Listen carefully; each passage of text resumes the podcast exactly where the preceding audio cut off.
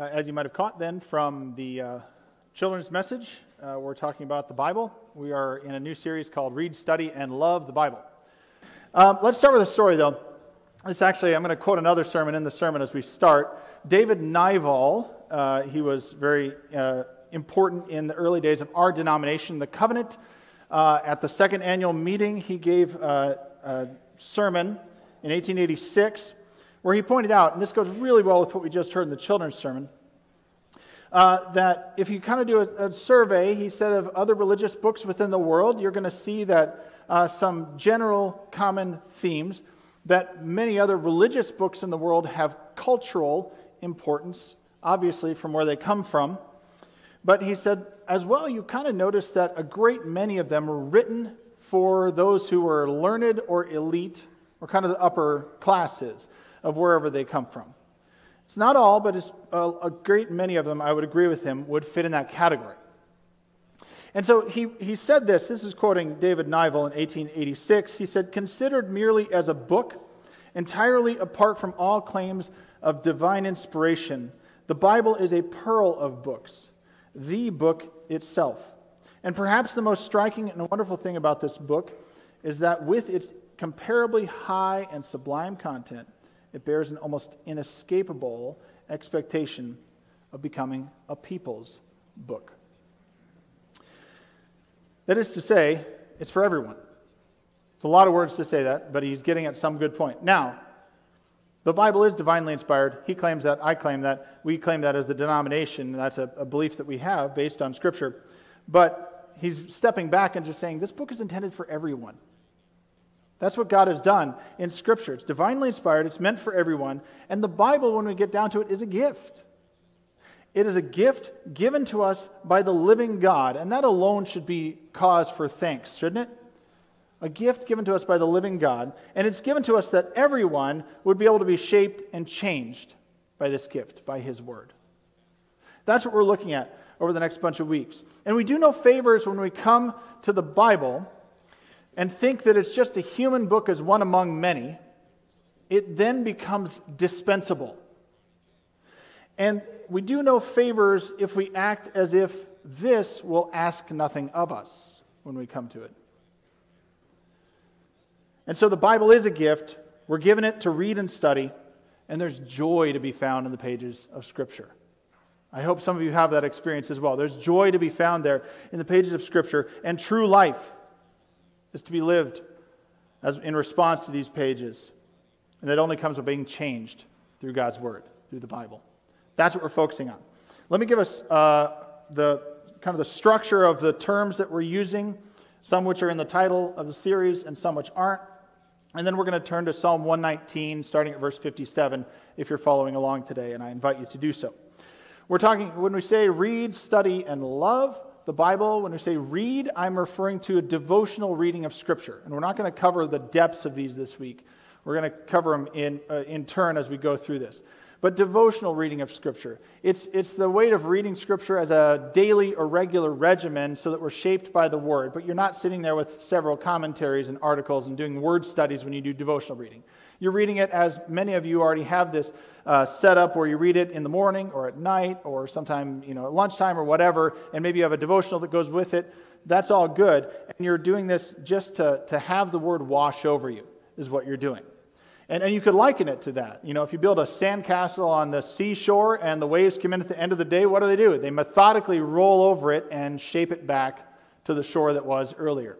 That's what's happening when God's word washes over us. Over time, it just shapes us as we allow it.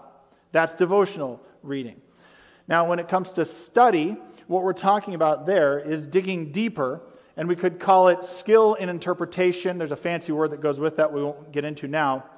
But skill in interpretation that is, we're, we're trying to really understand the context and everything that goes with it. And as you study it, your devotional life is going to get better. And as your devotional life gets better, your study life is going to get better. They work together.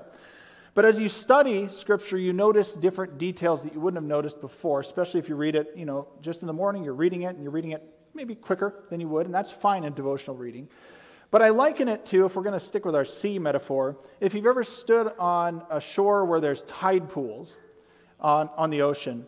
and you look in a tide pool, if you just quickly glance, you see very little movement, even though there's potential for movement. But if you stand there for five minutes, oh, you see lots of movement all over the place in a tide pool. And in study, that's what we're doing. We're discovering how to see more and more and more as we sit with the text longer and longer and longer. And as you study, you're struck by the deeper implications of God's Word. So there's a difference between those two, and they complement each other. You've got to do both, not just one or the other, in order for them to work together.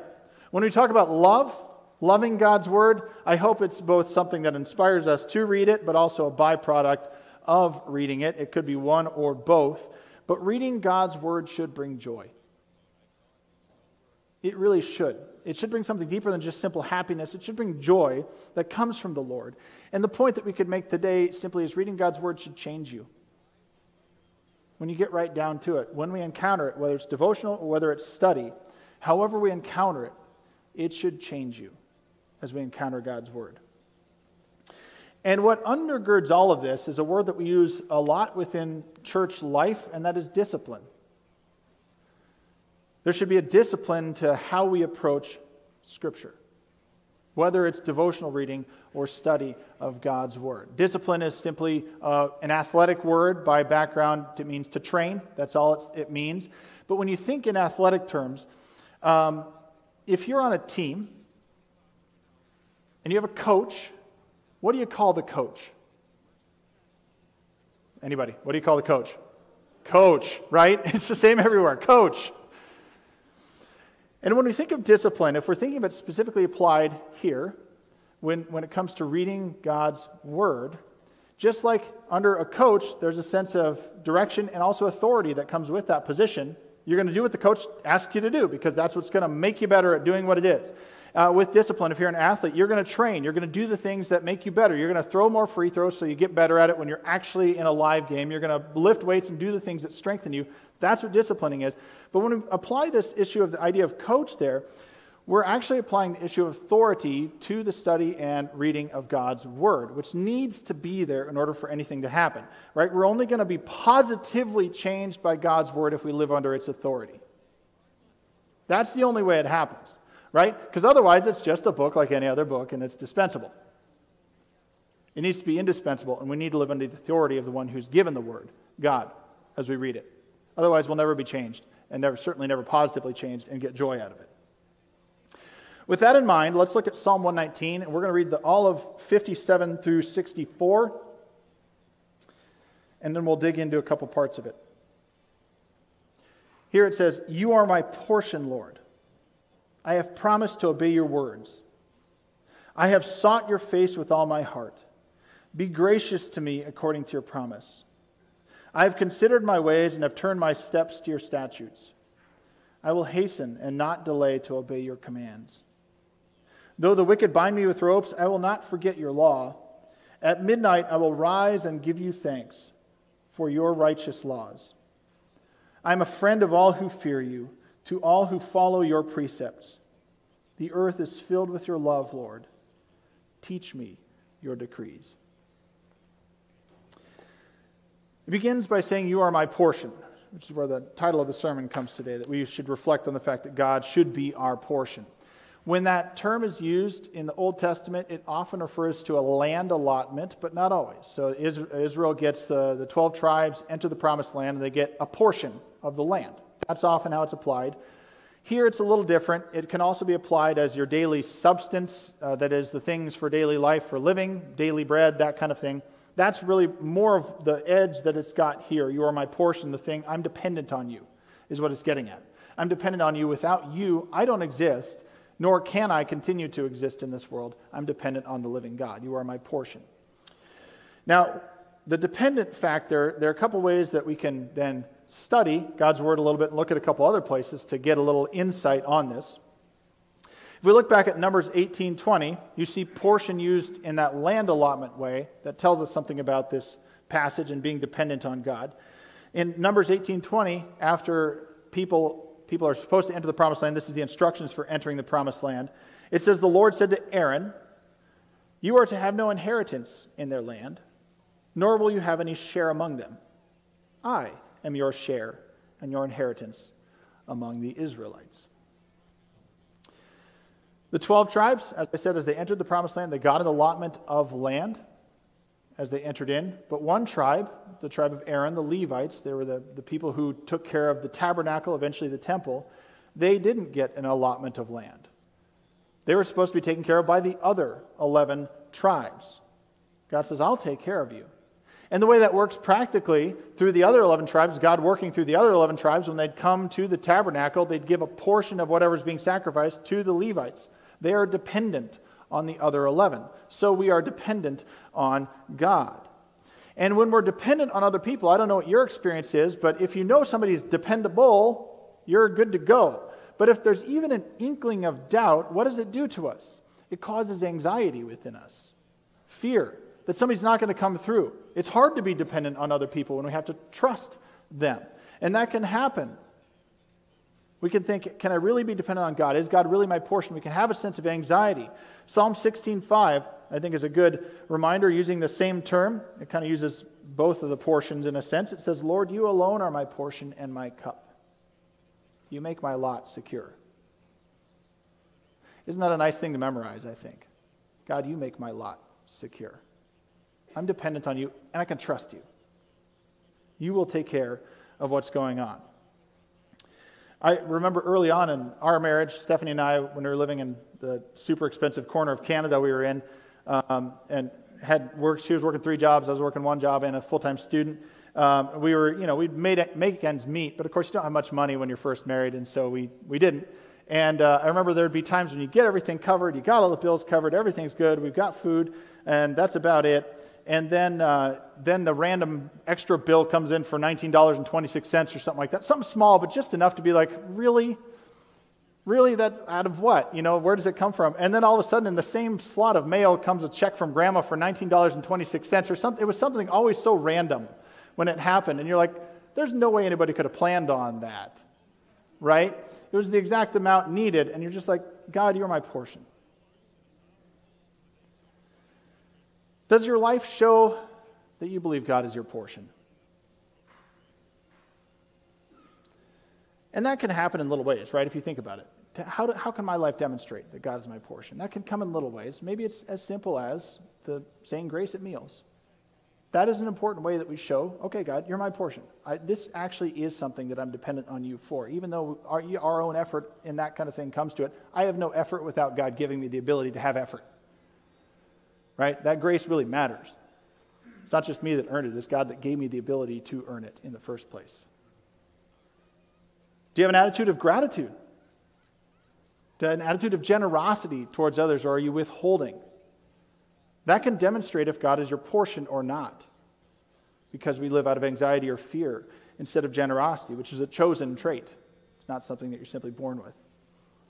Do you turn to God when things are going well, not just when things are going poorly? That can demonstrate that you believe that God is my portion.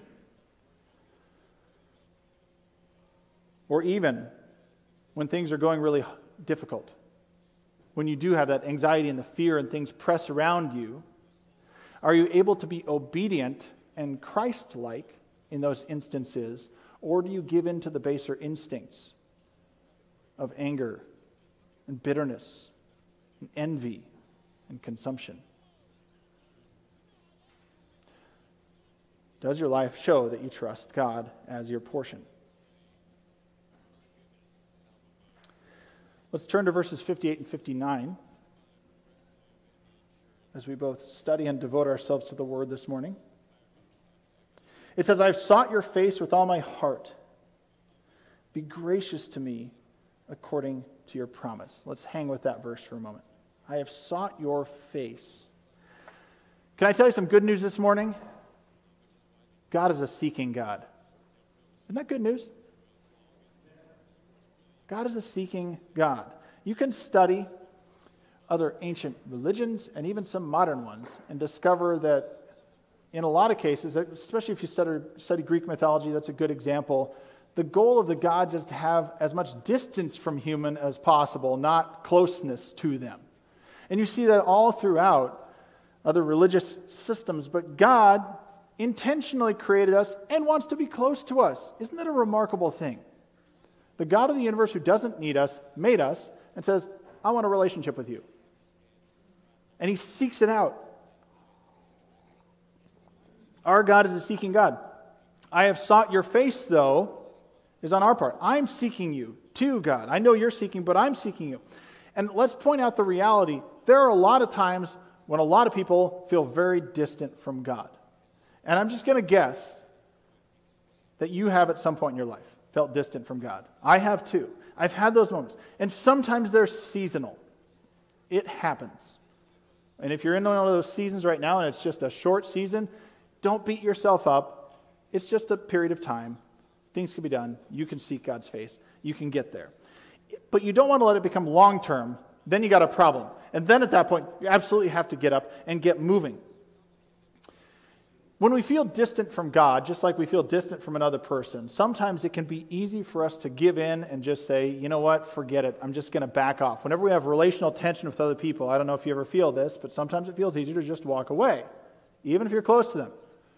But instead of doing that, if you actually want to get close to them, you come closer to them, even though it seems counterintuitive. The same is true with the living God. When we feel far from Him, we actually should get closer to Him.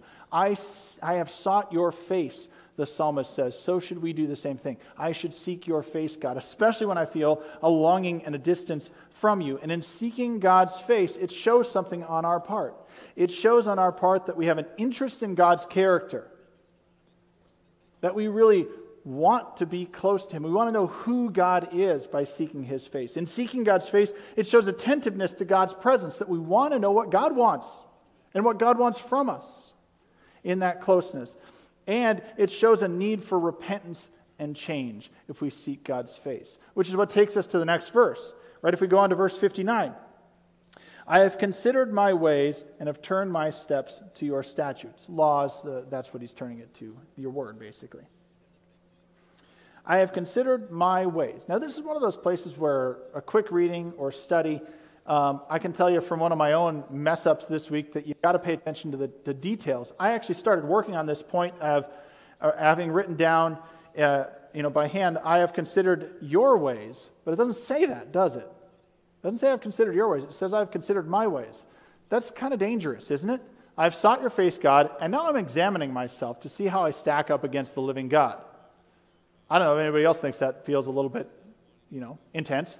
But that's a pretty big deal. I have considered my ways. Since I already brought up uh, the history of our own denomination, let me bring it up again in the history of the covenant. Before we were a denomination, our grandfather, if you will, Paul Peter Waldenstrom, um, famously had a number of conversations about the atonement and wrote some things about it. So, the atonement is what did Jesus do on the cross and through the resurrection to put us back in right relationship with God. What was actually accomplished through that? At one ment, atonement. That's what it means. And in one particular case, in the mid-ish 1800s, a little more late 1800s, Waldenstrom was uh, he was Swedish. He was speaking to other Swedish pastors at the time, talking about the atonement. And the popular theory, I'm going to shorthand all of this for you.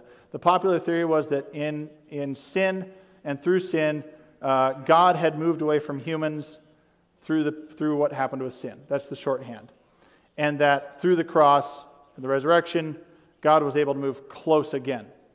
To which Waldenstrom, talking to a couple other pastors, said, Oh, where is it written? And they all chuckled and laughed and said, Everywhere, and walked away. To which Waldenstrom then spent the next two years looking in and he said, I found nowhere in Scripture where God moved away from us. I found plenty of examples of where our sin made us move away from Him. You see, and that's the problem, right?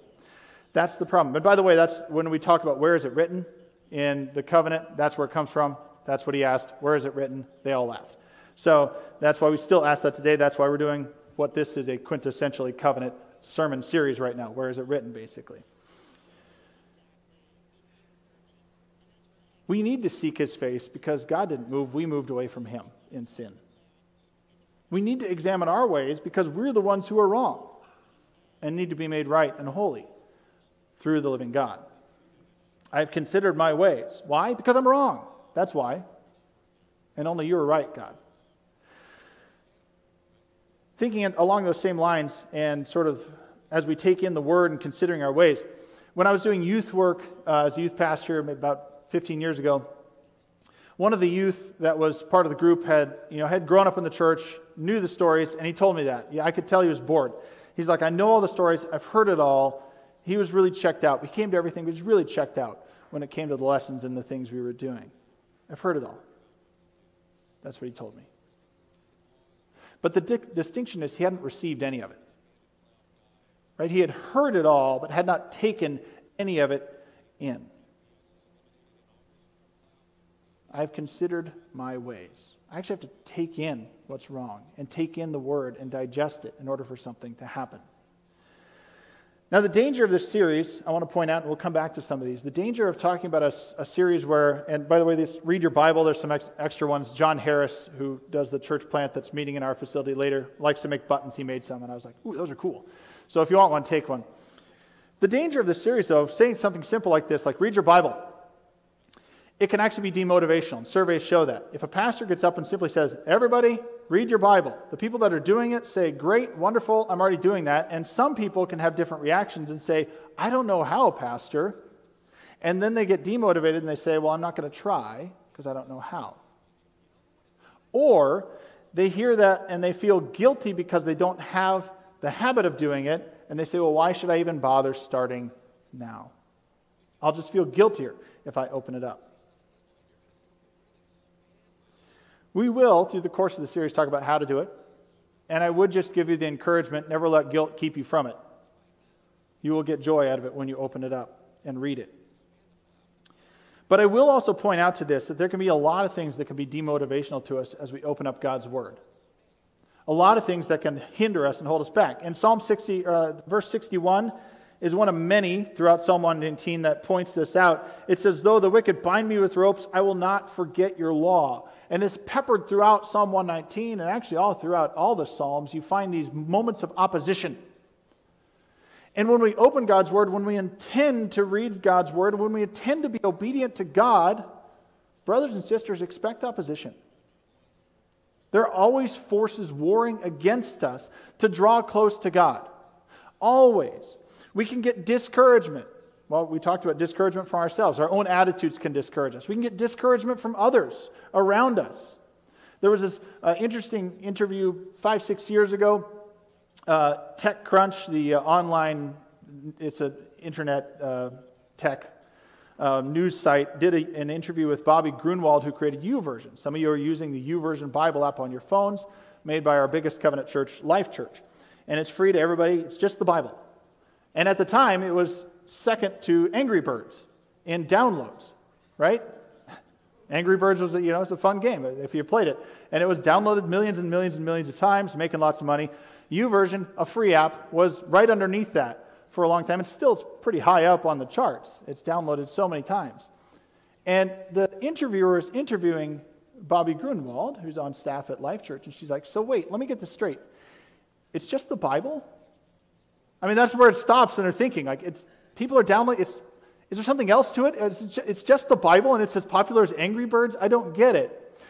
But what struck me so much in it, it's really fun to watch that one, but what struck me so much in it is when Bobby Gruenewald pointed out that one of the motivating factors for a number of people that they've heard is that as they're riding the train or the bus or a plane, commuting to different places or going traveling for work, people actually like to have a discrete experience of not having everybody else around them know that they're reading the Bible, which was so fascinating to me. If you're reading it in your cubicle or at lunchtime in the lunchroom, sometimes people want a discrete experience because there will be opposition sometimes. There will be people who will detract and say, Why are you reading that? Or make snide comments. There will be discouragement from others when we draw close to God's Word. The other, eh, we, there's lots of other areas of opposition. I just picked out a couple that I thought of this week. One is alarm clock opposition, is what I'm calling it, where I'm too tired to read, right? Want to hit the snooze button.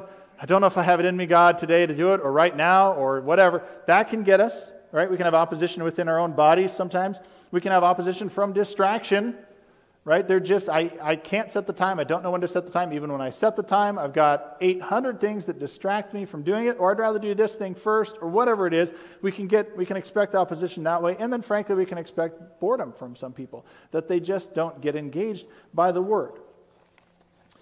And if you fall in that last category that you just haven't quite gotten engaged by the word, then I think Psalm 119.63 is one of these helpful reminders. And this is where we'll, we'll land on this last point. Um, and that it says, I'm a friend to all who fear you, to all who follow your precepts.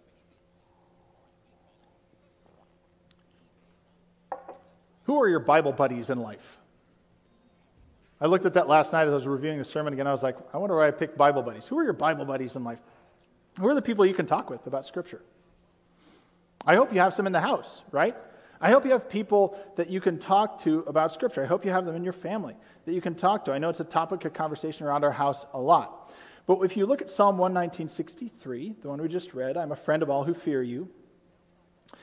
The friendship there is not based on aspiration, but on action. I'm a friend of all who fear you and do your word and follow your precepts, not who just think about them and just uh, kind of loftily consider them, but who actually do and obey. Right? The writer who says they're a writer but never writes a book isn't really an author. The person who reads a book about what's going on in society and attends a rally but doesn't do anything positively to change is not an activist, they're just well informed. Even the agnostic who says, I should really investigate whether I believe in God or not, but doesn't actually do it, is actually, when you get down to it, just an uninformed theist, it turns out, an apathetic theist. They kind of believe in God, but they're just not willing to put in the effort. We don't want to fall into that category of just thinkers about the word, but doers of the word, and those who are obedient to the word. And we want to hang out with those who do it. Interestingly, um, and this is an interesting evangelistic tactic, uh, Dietrich Schindler, who's a church planter in Germany, he works with a lot of people who are secular German, because that's where he's doing work. He says they're highly educated, smart, and they kind of have this I believe in God, but I don't need to do anything about it kind of edge to them. And he actually uses James 2.19 as an evangelistic uh, tool sometimes, which says, You believe that there's one God, good, even the demons believe that, and shudder. And he says, You know what? demons probably have enough knowledge to teach a pretty convincing seminary class. What good is knowledge without the action, without loving the living God? We worship a seeking God. That's good news this morning. We worship a seeking God who calls us to action. We worship a Jesus who died for his church and calls us to be his hands and feet together as his people. And if we return back to the idea of living under the word as an authority, as authoritative over us, I think it's very difficult to claim that we live under the authority of God's word when we, when we have no accountability among God's people. When we aren't willing to live with the other people that are reading the word and learn together and do the word together. I think it's really hard to say we're living under the authority of God's word at that point. If we truly seek to live under the authority of the word, we need accountability to live it out with God's people.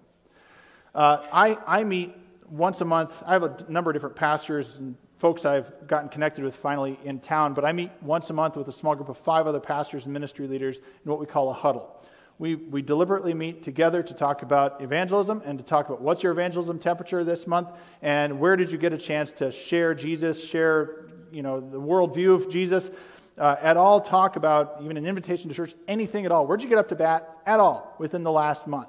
And we share stories and then we get encouraged by those stories. And sometimes you come in and your evangelism temperature is really low, but somebody has a really encouraging story and you're like, now it's higher. It's so fun. It's so encouraging. And I've discovered that if I don't do that with things like this, with, and I have this with other tools, with other uh, you know, reading and, and all the other stuff I do in pastoral ministry, if I don't have those checkpoints, I lose track of time and I lose track of progress. So something I think happened two weeks ago happened two months ago or two years ago. And I think I'm doing really good, but that accountability keeps us sharp in the process of doing God's word and doing it together. You are my portion, Lord. That's how we live it out, by doing it together. Reading God's word should change you, and reading God's word together should change you. Let's go to prayer right now. Lord, give us joy as we read your word. Lord, help us love you as we read your word too. You've given us this tremendous gift in revealing yourself in the pages of Scripture. And it is loving to seek your face. You've loved us enough to show us who you are. Help us return the love by seeking you out. Our sin has moved us far from you, but you've called us close. You've called, uh, you've called on us to make us holy through your Holy Spirit. Help us open your word with eyes ready to learn, with eyes ready to, to see, and with feet and hands ready to obey. God, help us love you and your word together. Amen.